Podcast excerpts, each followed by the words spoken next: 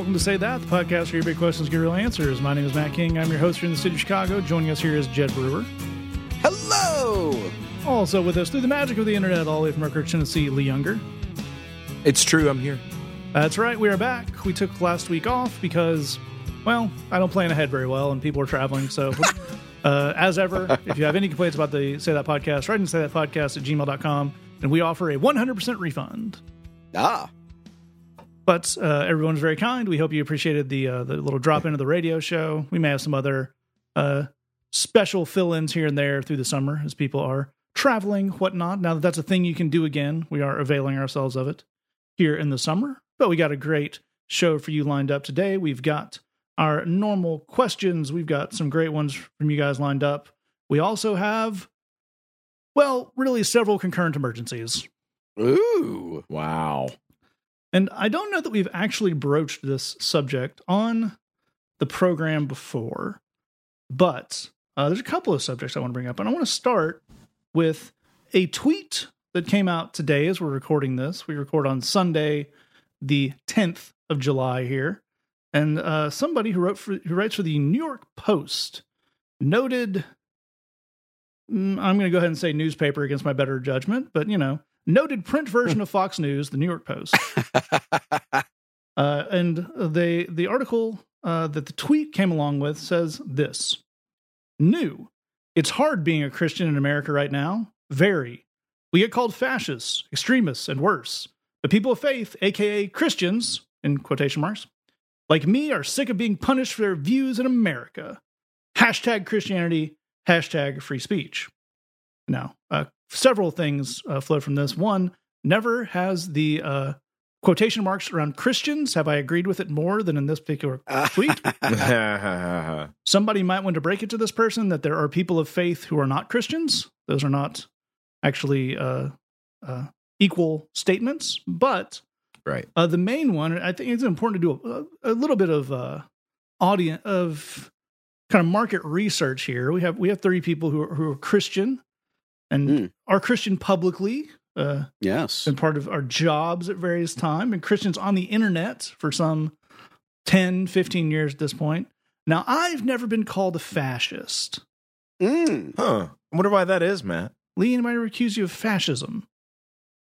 Uh, not yet. Okay, that's an important caveat. I did very much use the past tense. We can only account for that. Uh, Jed, anyone uh, in, a, in a fit of anger or judgment on the various social media platforms you've been a part of accused you of ascribing to early 20th century right wing political ideology, fascism. I'm afraid not. I'm afraid not. I mean, I've gotten plenty of comments about fashion, but Sure. not fascism. Yeah, those are different. Ooh. Yeah, quite quite different. both both uh, can trace their uh, roots to Milan, but they are very different. Dude, that was well done, sir. That was well done. the noted fashionist Jed Brewer. That's three for three. That's hundred percent of the uh, say that podcasting crew here has not been accused of fascism. Um, maybe because we don't say fascist things. I'm wondering, maybe if you go around advocating for uh, punishment of immigrants, uh, people of a certain underclass to be subject to different laws than people who of a certain racial and uh, ethnic caste. Um, you know, the idea that society is in moral decay and only uh, strong, masculine central government can stop that. You know, tenets of fascism. Maybe that would lead to people uh, saying that about you, Mm, Huh. or it could be that they hate your Christianity. Sure. Well, I mean, we we've gone through one of these. I mean, let's let's kick it back around. Have either of you ever been called an extremist? Mm. No, I've been called extreme, but that was in my uh, very short rollerblading phase. Ah, yes, yes. But they, it didn't have an e at the beginning. I'm sure that's right, different. right. It's just X dash Treem. Yeah, Yeah, Lightning Wow, Matt. They called yeah. him. Yeah. Yeah. Yeah, that was when Matt wore hypercolored T-shirts. As Drank well. a lot of Surge. I was the only person on Twitter in 1997. It was very lonely. well, I would say I have maybe when my Spotify Wrapped came out and my number one genre was musical theater, I Yeah. might have been called an extremist in that respect. Okay. But only okay. f- in my love for musical theater as a Spotify genre. Absolutely. Well, well, look, we don't want our audience to think that we cherry pick data. I mean, yeah, none of us have been accused of fascism. Aside from an abiding love of Sondheim, none of us have been accused of extremism. But I'm I'm on a level with you, gentlemen. I've had many people tell me, Jed, you're the worst. So that Ah. one that that has happened. I don't think it was in connection in any way to my religious beliefs. It may have been because I insisted we needed Taco Bell at three in the morning, but technically they did tell me I was the worst, and they were not wrong. Well, I think that's an important important distinction and important linkage here, Jed, because I have certainly had people say, "Hey, that thing you're doing is awful. Stop it." Well, my question, Jed, is did you seize all control and make sure that everyone eat at Taco Bell at three in the morning? Dude, I got to be honest, it's a great question. Not only did I not do that, the thought to do that did not occur to me. I was cool with getting my chilito and my Baja Blast and just just vibing on my own, man. Letting the world Right. turn on without me. Yeah, you sure they didn't just hate your piety? It couldn't be that you were doing something that was unpleasant and other people you were like you know come on no it's a gordita it's got like protein and stuff you'll be fine they're like i don't want to do that please stop trying to make me do that thing i don't want to do and you're like why do you hate my faith so much Jed, I think you're being persecuted. Dude, I think I am, man. Well, actually, let me check before I agree to that. If I say that I w- would I be in some way entitled to financial compensation? Because if there's a way to monetize this, I'm just, I'm just saying. that depends are you willing to do nothing but whine about how you've been canceled on the internet for 14 hours a day ah. That's that's I got to be honest. That's more effort than I've got in me. as ever, I uh, I go back to uh, uh, Italian writer Umberto Eco's very very useful essay "Er Fascism" because fascism's a little hard to nail down. Um, so we have uh, he puts out fourteen things. Let's let's run through. Not we won't do all fourteen, but just a couple of checklists, and you see is there something that being a weirdo American evangelical might have some overlap here. Number one, cult of tradition. Mm. Two, rejection of modernism. Mm. Disagreement is treason. Fear of difference. Okay. Wow. Appeal to a frustrated middle class. Yeah. Obsession with a plot. Ooh. Ooh. Life is permanent warfare. Okay. Okay. You've probably never heard that preached out of your uh, pulpit on Sunday. There's some kind of, I don't know, spiritual or cultural war going on that Sure. must be won. Selective populism. The people Hmm. conceived monolithically have a common will distinct from and superior to the viewpoint of any individual, but only some people. Ah, yes. Mm-hmm. Only mm-hmm, the mm-hmm, right people.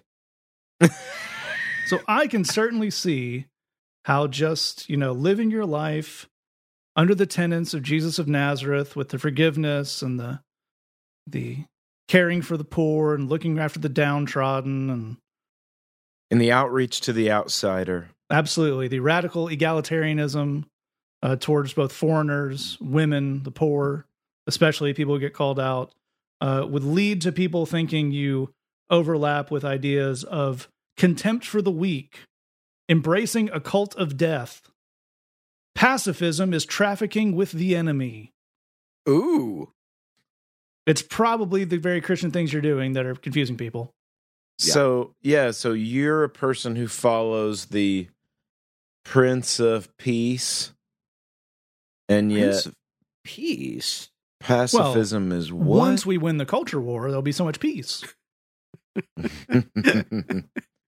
Once we have all of the people bound up under one thing, all wrapped up together under the control of one thing, then we'll have peace. Ah. yeah.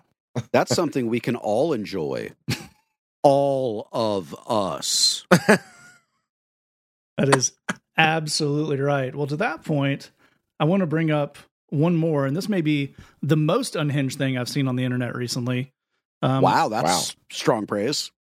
and it was around the time of the uh, the la- latest spate of well uh, awful awful supreme court decisions that again are people if you th- find a theme in people saying we're just being christian and people saying your christianity seems a lot like fascism that's confusing then you know that's there but uh, a dude went, went to the twitters and he tweeted Yeah.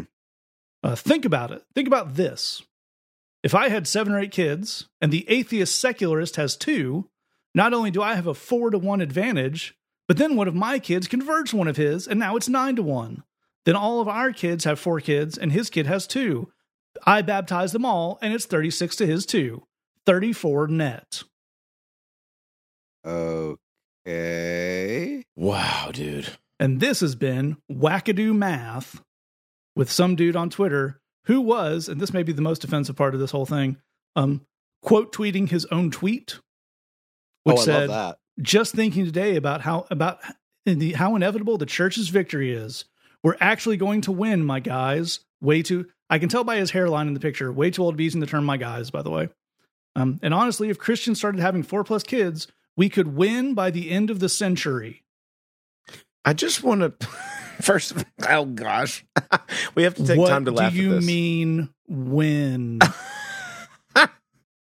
Um, I'm reminded of a, a prayer meeting I went to at our church uh, last year, and and some some folks around my age are talking about their their children and just how just how unpredictable kids and what they believe and what they think and how they behave and what parenting is and how difficult the whole business is and everything. And uh, over uh, this is before the prayer meeting kicks off and Tina Job, who is the wife of my boss, our our pastor, is sitting over the, on the side, literally just she's knitting. Okay, she's so just picture a, a lady in her mid sixties knitting with the with the reading glasses on the on the bridge of her nose, and and all these parents are talking about how hard it is to you know just these kids and do they are, are we are we teaching them the right things and do they care about it and their behavior and the whole thing and uh, Christianity and beliefs and faith and the whole deal. And Tina's just been listening to 15 minutes of this.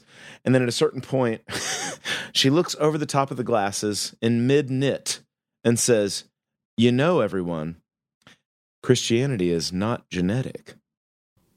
And then just keeps on knitting. Yeah. yeah.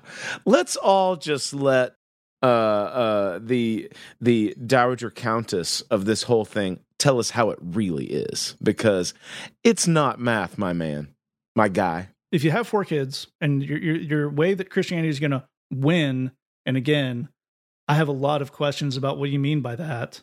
Yep. considering it can apparently be done by the end of the century. And it involves one population being larger than the other population. So that's Huh. all kinds of interesting. Um, none of your kids are going to be Christian when they leave your house. Right. If this is the thing you your conversion Christianity is tweeting this on the internet, they're going to run very far from anything you taught them. Also, this guy, like, I, I love that he just drops in there. I baptize them all. Sure. That's the only way it counts. sure. Of course you do, buddy. I'm no kind of Bible scholar, but in, in the spirit of, you know, we're going to win, my guys. Am, am I saying that right? Am I am I using the hip slang properly there? Well, More right than he did. Okay. Um, this is John 1836. Now, this is Jesus talking. Now, I don't, we may Huh. want to clarify because I think it, it's How many easily say- kids did he have before I listened to what he had to say? No, okay. Let's review a few facts. Not only did he not have children, he also was homeless and frequently in trouble with uh, the legal profession. So Sounds like this guy needs to get his stuff together. this this is what I'm saying. But this is a comment from Jesus. You might have heard of him. My kingdom is not of this world. My kingdom is from another place. Just Huh. Something to think about on the subject of winning. Jed Yeah. doesn't care about winning at all. I, I don't for that exact reason. Well, we we we bash this gentleman, and rightly so, because again, that's a crazy thing to say. he deserved it. Again, I don't mean to go too hard. Anyone who cares for your children will when they when they are 21 and go to their previous youth pastor or young life leader or whatever and say, I don't know if I can do this Christian thing because my dad, that person who loves them and believes the gospel, look them in the face and go, Yeah, I get that. Yeah. Yep. That seems Yeah. like an important part in your health in your health. So we've we've said this and it's very true. But now I want to uh I want to say one thing positive about this person because I went to to search for them on the Twitters because this is where the statement was put because the to uh one of the guys points there the baptism thing is very funny because we I have a running theory that if you get reformed bro enough you basically loop back around to like super traditional Catholicism Yep. because clearly one part in that was uh and then i'll baptize them and they'll officially be in the count which is pretty catholic way to think about things Um, Right. so i went to find i went typed in his username to find him on twitter to see if he had a because a certain type of gentleman who types a certain type of uh, thing on the twitter loves to put their denominational identification front and center and when i go to his username on twitter i find no account something went wrong Oh. Aha. so he apparently nuked his whole Twitter account after posting this, which is the right move. And also, there's a certain poet poetics to if you type his name in, the only see the only words you see on Twitter are something went wrong. Try again. Like Twitter's giving both you and him some advice. Perhaps the two most important words in the English language. I wouldn't. yes, that's right. when we hit the wisdom of Sideshow Raheem, Yeah. so I think that is the perfect moment to declare emergency off. Impressive. We're, we're going to jump in to our first question here. If you have us all the way to the end, I'll give you some ways you can get in touch with us, or you can scroll down to your episode description. Click the links you find there. Our first question comes in and says, I've been discussing faith matters with a friend who's really getting deeper in the faith right now, and that's awesome. Some of their sources seem a bit wonky, like the names appear that I have negative references to. I also know from my own experience that how easy it is to be drawn in by something that looks good, but discreetly adds some weird elements. Is there a good way to navigate this? A very cool question, and certainly uh, a situation that all three of your uh, beloved Say That hosts have found themselves in many, many, many times over the years. So, with that in mind, Jed, where would we start off? It's a great question. Uh, appreciate it. Appreciate your concern for your friend. We appreciate you writing in. I don't know that there's a single good um, will fix it answer to this question. I think it's complicated. Um, so, but let me give you at least some coordinates. I think one thing that's important to look at is you're saying, you know, we're discussing matters. Is this person looking for you to be in a mentoring capacity to them? Is is that the nature of the relationship that you're having? Uh, because if it's not, it probably borders on weird for you to kind of try and weigh in and tell them what to read and what not to read. Um, you know, I mean, I, I get the impulse, I really do, but um, you know, it, it, you know, if if you want to look at hobbies for a second, like I like to cook, and if I had someone that told me I forbid you from reading the following cookbooks, like I'd I'd feel pretty weird about that. So. Um, again, I get the impulse, I truly do, but I, I think it is worth looking. What's the nature of your relationship? Like, are, are are they looking for you to weigh in on this stuff? The other thing that needs to be asked here is how you said, uh, I want to use your exact wording. Some of their sources seem a bit wonky. So, my question back to you is how wonky are we talking about? Because, um, you know, if, if you're saying, you know, um, you know, he's, he's reading G.K. Chesterton and, you know, he had some weird stuff to say about a few things. That's one thing. It's like, I mean, he's reading Anton LaVey and says, you know, I, I have thoughts, concerns. That's that's another thing. Like all, all wonk is not created equal. So um, we we probably do want to be aware of that. And I'm about to present you with with two kind of mirror ideas that are basically me posing a problem, and I don't have a solution for you, um, but I, I pose it uh, as an exercise for the listener. So, uh, you know, probably the thing professionally I know the most about is music, and so within music, here's what I can tell you: plenty of really awful people had some very smart thoughts about music. There are plenty of people who I would never let them house sit for me. I would never uh, meet up with them. I would never want my nephews or nieces to be around them. But they had some really smart thoughts about music. And I don't know what to do with that. I don't know what to do with the fact that, for example, um, Wagner was an incredible composer and also an awful human being. Um, Yeah. I, I I don't know what that means. I, I don't. I, I can't tell you what to do with that. But I can tell you that part of living, at least in, in the part of history that we live in, is figuring out how to make peace with the fact that there are people who were just awful, but also, at least in their field of endeavor, had some interesting ideas, maybe some useful ideas. Here's the mirror uh, concept: is there's plenty of people who are mostly right and have some stuff they're way wrong about, even in the midst of that. Um, you're never ever in your life going to meet anybody who's got it all figured out. Um, who they they just they know how it goes down in, in every single arena. That that that doesn't exist. So we are left in this um, really weird, hard to navigate space of some awful people actually still do have some useful ideas. Some really great people still have some really ill advised ideas. And my buddy may or may not be looking for me to weigh in on what they're reading or watching or viewing or listening to, even regardless of all of that. So, where does that leave us? I think the thing that it leaves us with is two things that I would point to. The most important one by far is humility. That is the most important one. You do not have the answers, and neither do I. God alone has the answers. And, and one of, I'll tell you, this is nerdy, but one of my favorite things about the Bible, by far, are several places where it makes it clear there is an answer, and I'm not going to tell you what it is. Yeah. Because it means for all of us, we can know for sure we don't have the answers. Jesus talks about the literal end of the world. He says, Hey, I don't know when it is. Only the Father knows when it is. There's moments in the book of Job where people ask really important questions, and God's basic response is, Yeah, I'm not going to answer that. Here are things I'd like to talk about instead. This actually Yeah. comes up a lot in the Bible. We're, we're being asked to grapple with a mystery. We're being asked to deal with stuff for which we do not have all the answers. And the right posture given that is humility. I don't have all the answers. You don't have all the answers. And that leads us to uh, it's it's a, a weird way to put it, but the older that I get, to think I'm I'm think I more understand what Paul meant. The idea of living out your salvation with fear and trembling.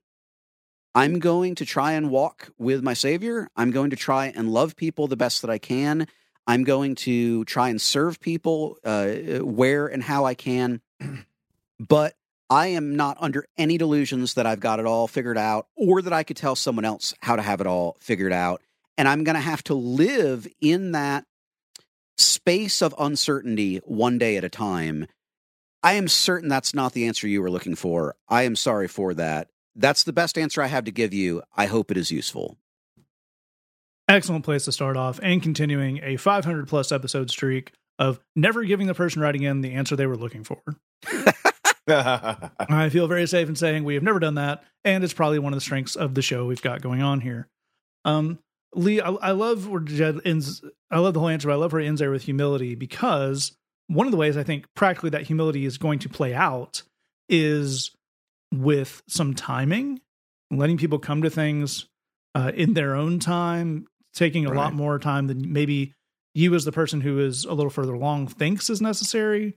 Uh, one thing I think we all, as people who've worked in ministry and have given a lot of advice, had a lot of these conversations over the years, have probably done wrong ourselves and have certainly counseled younger people against trying to do is there's this idea of, well, I figured out X, Y, and Z the hard way.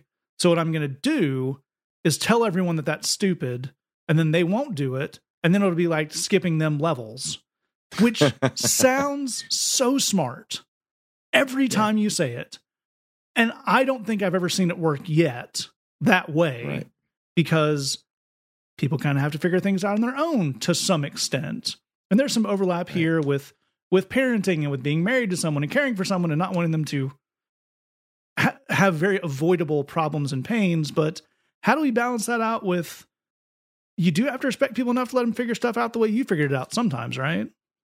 Yeah, you're exactly right, man. I mean, it's funny because I feel like the the wisdom that I if it's wisdom, the wisdom that I would bring into answering this question is my own experience of having you know um having freaked out on people who were reading the wrong thing and telling them don't do it. That's bad. Um and then making them feel bad because they didn't know something, making them feel new when they weren't all that new, or making them feel like they were wrong.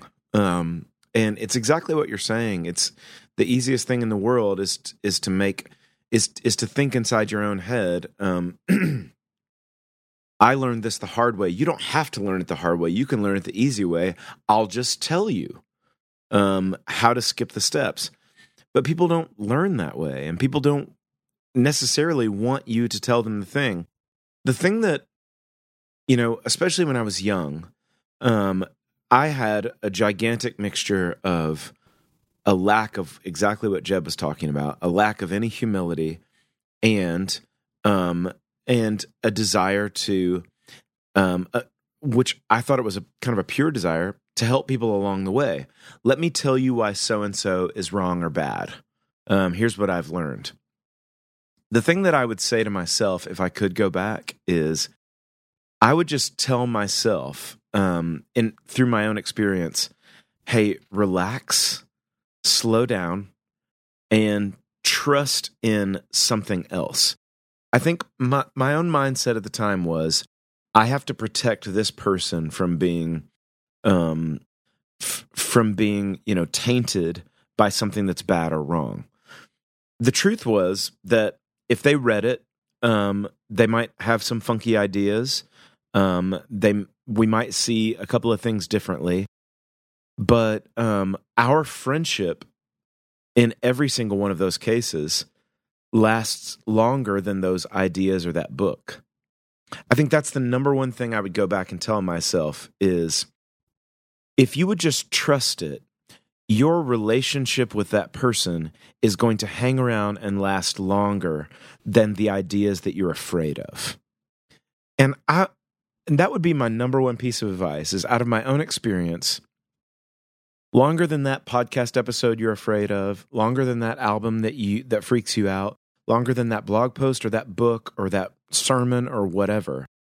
Um trust in the honest to goodness nature of your friendship with that person to outlast whatever it is you're afraid of in some weird or bad teaching. Ask good questions of your friend and listen to what they say. Just let it play out and let your friendship be the thing that's going to outlast that weird or bad teaching. I think that's a fantastic point and ties in exactly to what Joe was saying there. And again, we will double down because we do apologize when this happens we we are very aware that is not the answer you wanted. Yep. Not the answer we want to give, as Lee points out. It's not the answer we wanted, and it's probably an answer we all ignored at different points in our lives. And in a weird way, we're also doing the thing that we're uh, warning you against, but uh, you asked, so we're trying to uh, take where we really fell down and had some uh, negative consequences and bounce that around you. The, the thing I'll add to the end of this is kind of going back to one of the things where Jed started this, which is saying we also have to have a strong sense of proportion here. Um, because as Lee points out, odds are that crappy book, you know, whatever it is, Joel Osteen or TD Jakes or whatever introductory Christianity book someone's reading, yeah, there's some very harmful ideas in there. Um, but there's some stuff that's fine. Um, are the harmful ideas necessarily going to take root? Not really. Now, if they start going to a one, tell you about their awesome church where they passed the prosperity bucket and how they heard this sermon about how they're going to plant a seed of faith and God's going to make him rich. Now we have a larger problem that warrants maybe a larger response than you read a book by someone who I know is has some bogus ideas. Because here, here's to go back to Lee's very good point. No one has ever onboarded hundred percent of what's in a book they read. Yeah. There's a, you know, we all come to, especially in this kind of idea, if we're looking for uh, answers, if we're looking for kind of a way to think about things, we all come to books and podcasts and sermons and all that stuff with our own baggage. We have our own thing we're searching to find out of it. Um, I think we have all had the experience of either preaching a sermon or writing a song or having a conversation with someone, and they took something very positive out of it that we know we didn't say. Yeah. yeah. It's like, oh, that part about how I just need to like just need to ask forgiveness and keep my head up. That really meant a lot to me. You're like, I'm glad that meant a lot to you. You preached that sermon to yourself because I didn't say that. We do have to have a sense of proportion of is this mostly harmless? Is this in is this balance? Is there harm more harm in this than the good in they are on this journey and seeking uh, to grow? And I think I have found, I, I think uh, Jen Lee back me on this, most has found you actually have to have a pretty harmful idea that's a little f- pretty far along for it to be worse than the idea that you are engaging with these ideas and trying to figure things out for yourself is good. Um, you can certainly tip over that balance. Don't get me wrong, but um, there's there's a lot of positive, even if someone's looking to source that maybe we find a bit wonky. The other thing I'll point out about this is if you are a male person, particularly, uh, there may be a an idea that you are going to fight their bad facts with good facts and the bad ideas they find in these books with good ideas that will counter them. And that is not a great strategy, particularly on its own. Um, right. Again, odds are someone is reading something, looking for something, moving on something. If it if it clicks with them, it's probably because of how it makes them feel about themselves, about their past, about God, about the future. Um, so to kind of try to throw cold water on that is almost never a great idea. Um, we've quoted Maya Angelou in several times on this show, and this is one of my favorite quotes, which I've been misattributing to, to someone else for years. So I apologize to the estate of Maya Angelou, and we'll seek to do better in the future. But I think it's it's really interesting and, and great summation where she says, "People will forget what you said, people will forget what you did, but people will never forget how you made them feel." Mm-hmm. Someone comes to you and says, ah, "What you can have," and you can have that conversation of, "Well, you know, I read that book and I really liked it, but I read this other thing that made me think about it in a different way, or I've I have seen people try that and I think it's actually been harmful, but I totally understand." Da da da. The thing you probably want to focus on in that conversation, if you need to have it more than you think you need to, is how are you making the person you're having this conversation with feel? Excellent. Yeah.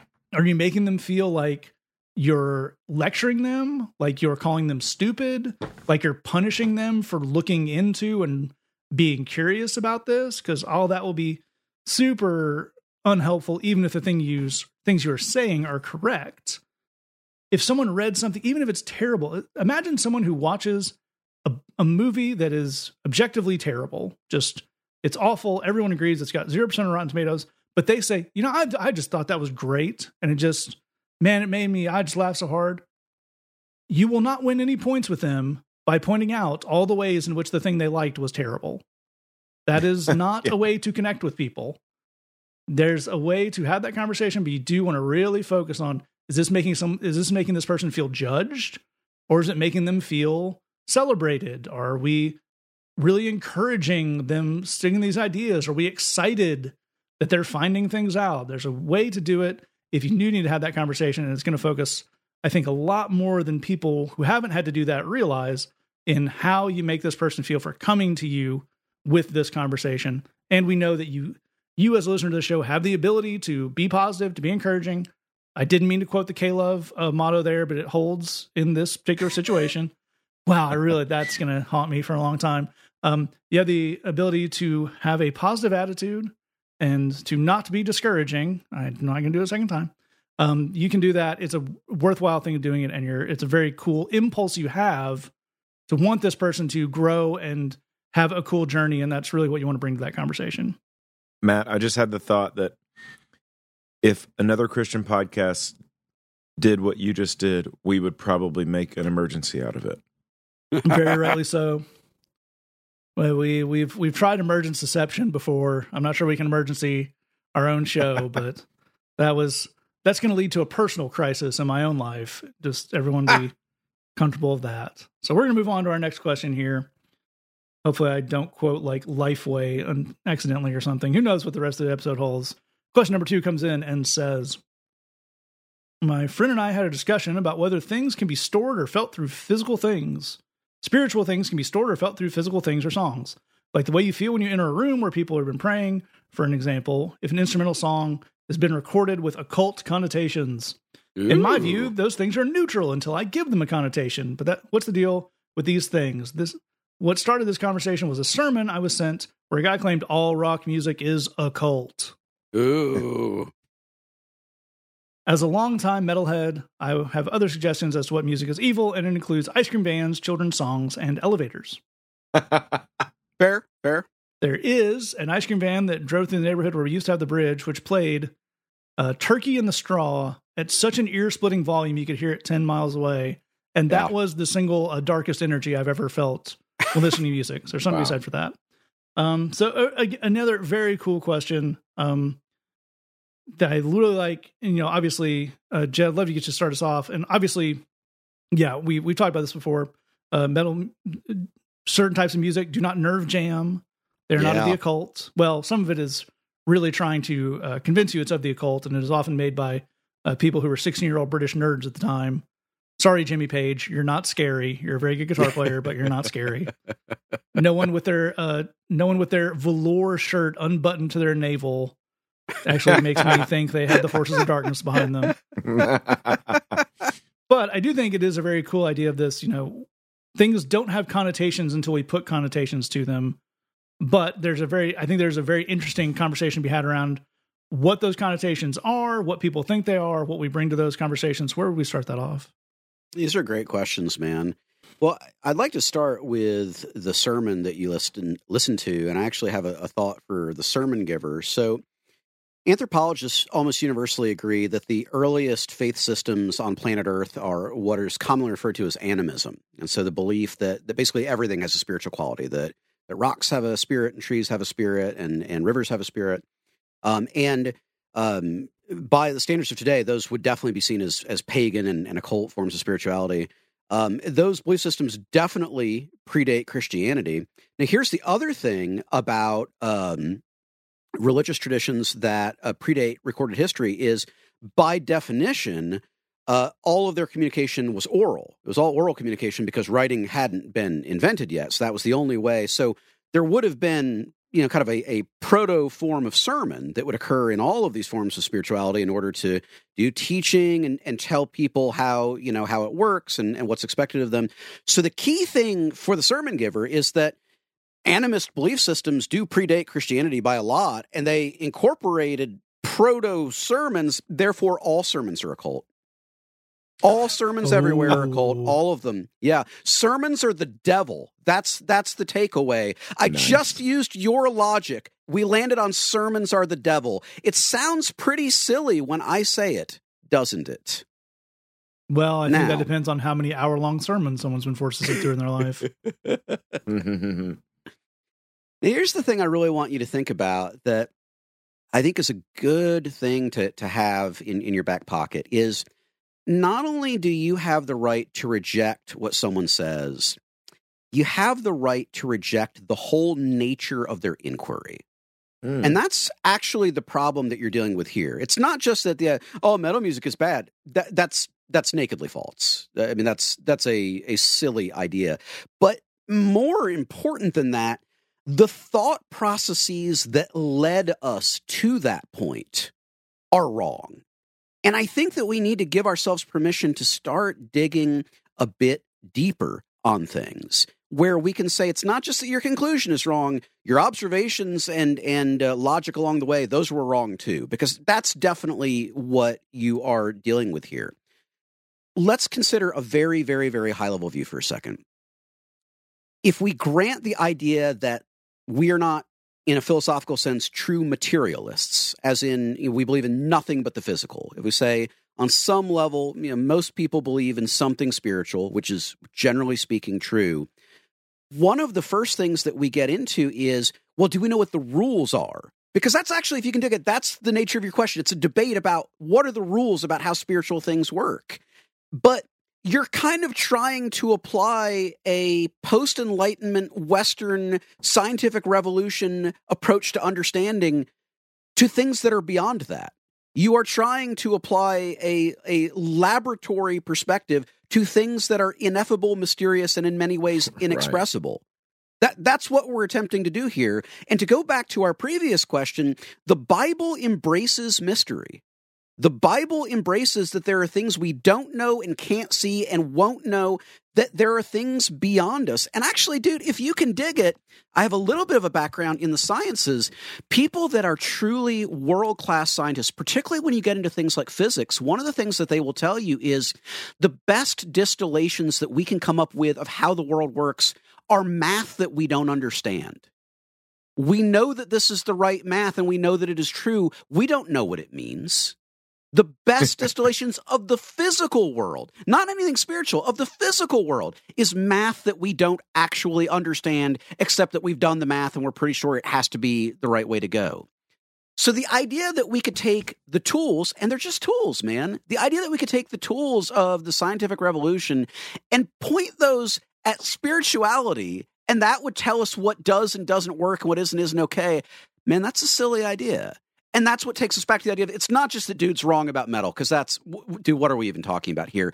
Your, your whole perspective is wrong, dude. Your, your whole uh, paradigm mm. is wrong. The, the place that you are coming from here is wrong. In those rare moments where you're right, you're only right by accident. I want you to remember that. I want you to think about that. There are people who, when they're right, they're only right by accident. And I'm going to land by ripping off a line that I learned from Matt King Only a fool has a fool's argument. That's mm. what you're being invited to here. You're being invited to a false argument. Only a fool has a false argument. Walk away. There are infinitely better things to think, to do, to work on, to read about than any of this noise, and you deserve better. That's a really great point. It is uh, always important when someone is trying to uh, make you feel uh, afraid of, particularly uh, metal music. They want you to be afraid of Kiss. Kiss is for 50 year old gentlemen who put on makeup, wanted them to look like a kitty cat, and put on their six inch platform heels and go play for uh, crowds of drunk boomers. Yeah. If yeah. your v- religious and spiritual vision of the world is threatened by that, I don't think I want to share it with you. Yep. so that said, um, Lee, what, what I think Jed started us off in a really good place. What would have to add to that? Uh, it, it's, I mean, I completely and utterly agree with all of it, and and not a whole lot needs to be said. Um, these guys are exactly right. There, unfortunately, there are church people who simply want you to be afraid, and they yep. want you to be afraid because they want to control what you experience. They want to be the arbiters of what's right, what's wrong, and what people do because it gives them control. I, I want to read a Bible verse to you that I think will I, th- I think it could be a, a good place for us to take this. Um, Jed already said everything that needed to be said, but but let's turn to the Bible for a second. This is the Apostle Paul in his letter to a dude named Titus, where he says in the first chapter, "To the pure, all things are pure, but to those who are corrupted and do not believe, nothing is pure. In fact, both their minds and consciences are corrupted." They claim to know God, but by their actions they deny him. They are detestable, disobedient, and unfit for doing anything good. Ah. Um, you know, Paul ends up talking about that guy that that you heard a sermon from, you know, that that they, they won't let you enjoy anything. That, you know, but he starts the whole argument off by saying something really cool, which is to the pure, all things are pure what he means when he says that to you is when you have a heart that is just a wide open heart, that just honestly, I, I want to keep an open mind and an open heart, and I want to walk with God and I want to hear from God and follow God. You can get something cool and good out of anything. It doesn't matter if somebody's afraid of it. It doesn't matter if somebody thinks it's weird. Let me give you a, a, a stupid example of this. One of the this this may be qualitative. I, I, get that it's a subjective statement, but it may be objective in some ways.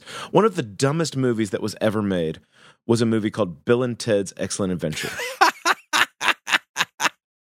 it's one of the dumbest pieces of cinema ever made. It's absolutely ludicrous in every way. Um, when I was in middle school, I loved that movie. Um, I showed it to my children. you know, I was probably like 40 I showed it to my kids, and Christy and I have this thing where we'll show the kids a, a, movie from our childhood, and and like and and we'll you know we remember it being amazing, and sometimes it lives up, and sometimes it doesn't. But we're watching this movie, and it's so dumb. and the kids kind of enjoyed it and they kind of thought it was stupid.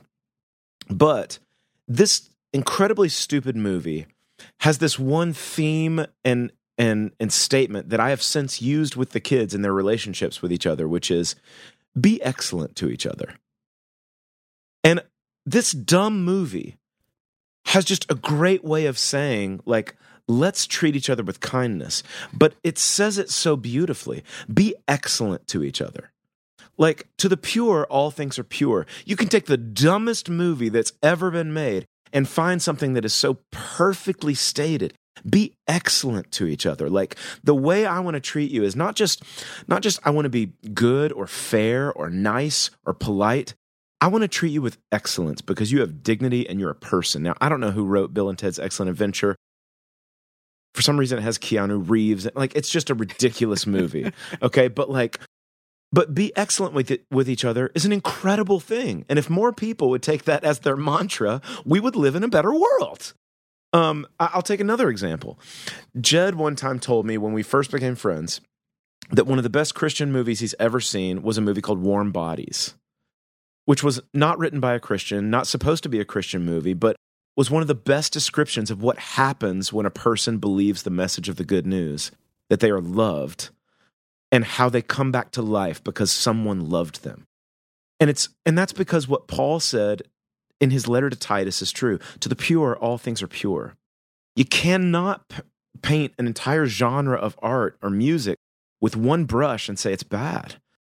Because the truth is is that when your heart is open and you're trying to follow God with good intention, God will use anything to speak to you.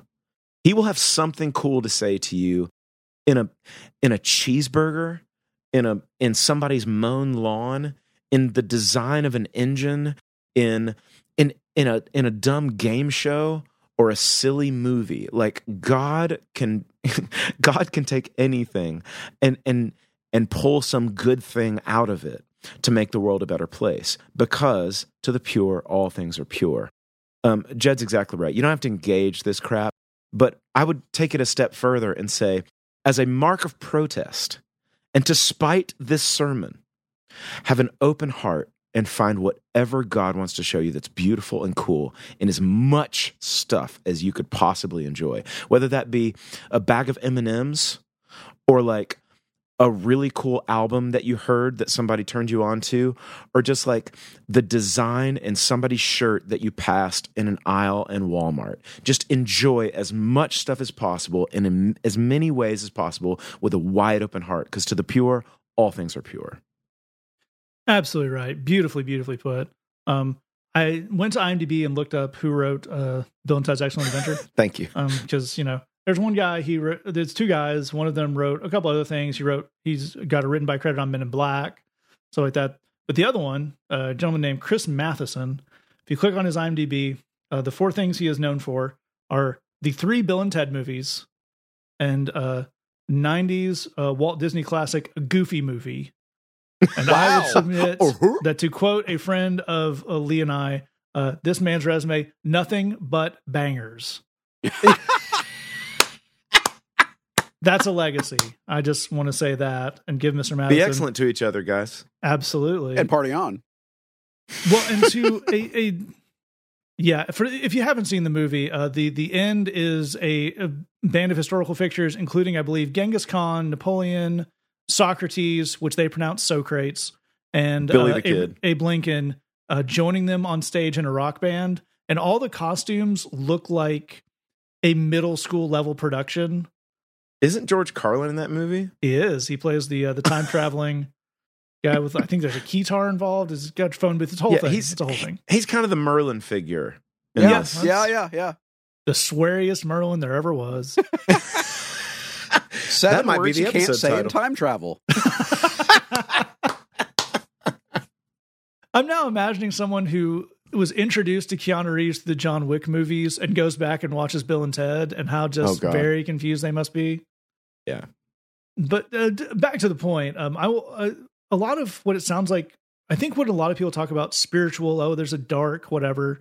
Again, as as these guys have pointed out very well, a lot of what they're talking about is either just totally uh, goofy, off the wall. You know, it's it's heavy metal or it's a horror movie or something that on the face of it's pretty pretty goofy if you could see it in the light of day. There's a reason that, you know, all those things are done in very dark lighting to look menacing because if you turn the lights on, it's it's five guys in makeup with uh, very complicated guitar rigs trying to be scary. Yep. But so what you're even talking about is just kind of some goofiness or um people who are making art to get a feeling out of you. Right. Heavy metal isn't doesn't make you feel unsettled because there are dark forces behind it. It's because in ways I can't explain, but I'm sure given the time Lee or Jed could, it is written with melodies and harmonies and in keys and instrumentation to make you feel unsettled because it's supposed to be scary. The flip side of that is if you walk into a place that's playing like kind of contemporary worship music, there's nothing inherently holy about that. It's just instrument it's just written and arranged to elicit positive feelings. Right.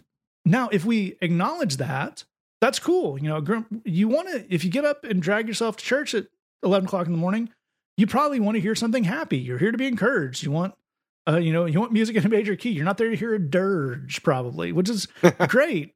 But where we can get into problems on the other side of kind of what we've been talking about in this and so far in this question is the idea that because something gives you a certain kind of fluttery feeling, that it's very spiritual. And that's how we know the spirit is in this room because we, nah, man, the song is just in a major key. That's fine.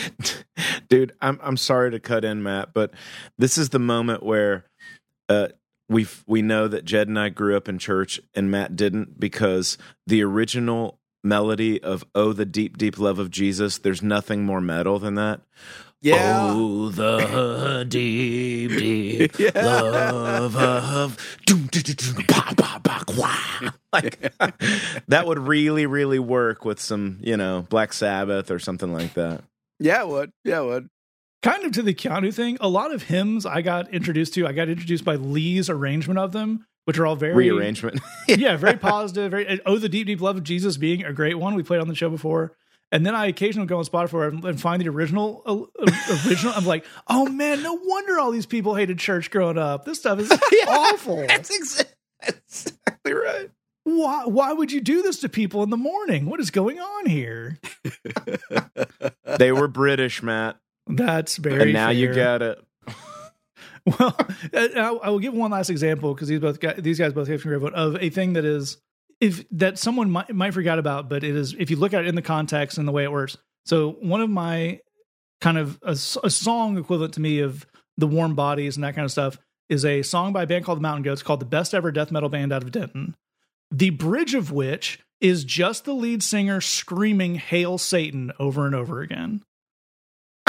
The song is one of and the guy who wrote it is Christian. Uh, he I think he wavers a little bit on that title, but he wrote has written multiple song, multiple albums that are just Bible song Bible verses. Um, but it is a such a beautiful song about the downtrodden and empathizing with people who need grace and what it is to be a wounded person who's trying to find some measure of purpose and connection in life and what happens when you are denied that.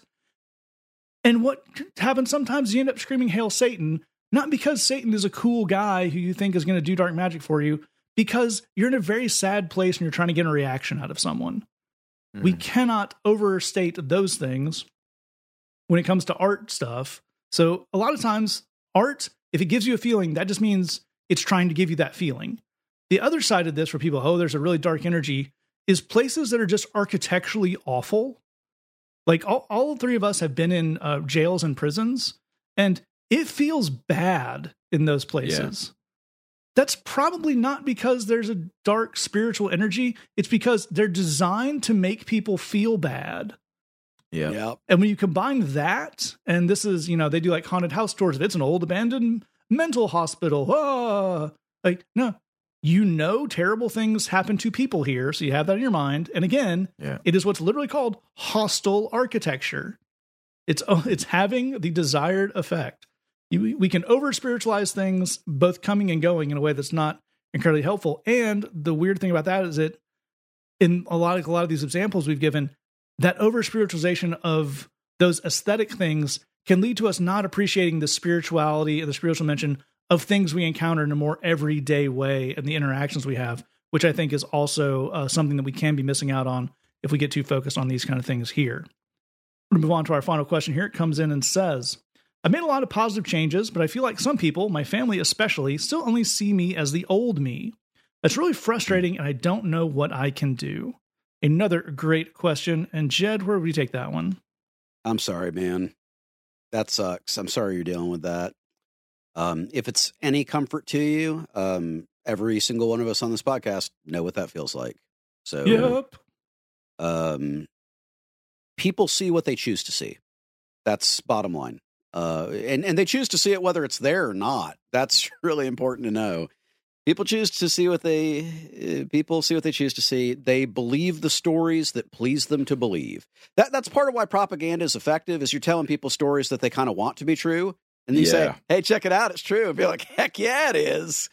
People believe the stories that that please them to believe, and I think the following, man, it's not fun. And if these thoughts haven't crossed your brain before, I'm really sorry to be the person to introduce them, but here we are. Is there a chance that your family doesn't want to see the new you? Mm. And is maybe that's because they kind of like lording over you how you used to be?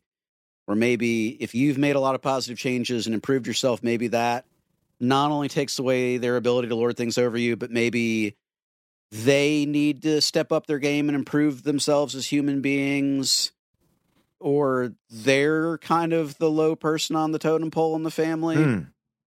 i think it's worth you looking at those and, and considering those if it's any comfort I, I can tell you amongst my blood relations i have people who have basically convinced themselves i'm not really a christian and i have really weirdly I have some family members who have basically decided I don't actually really play the guitar.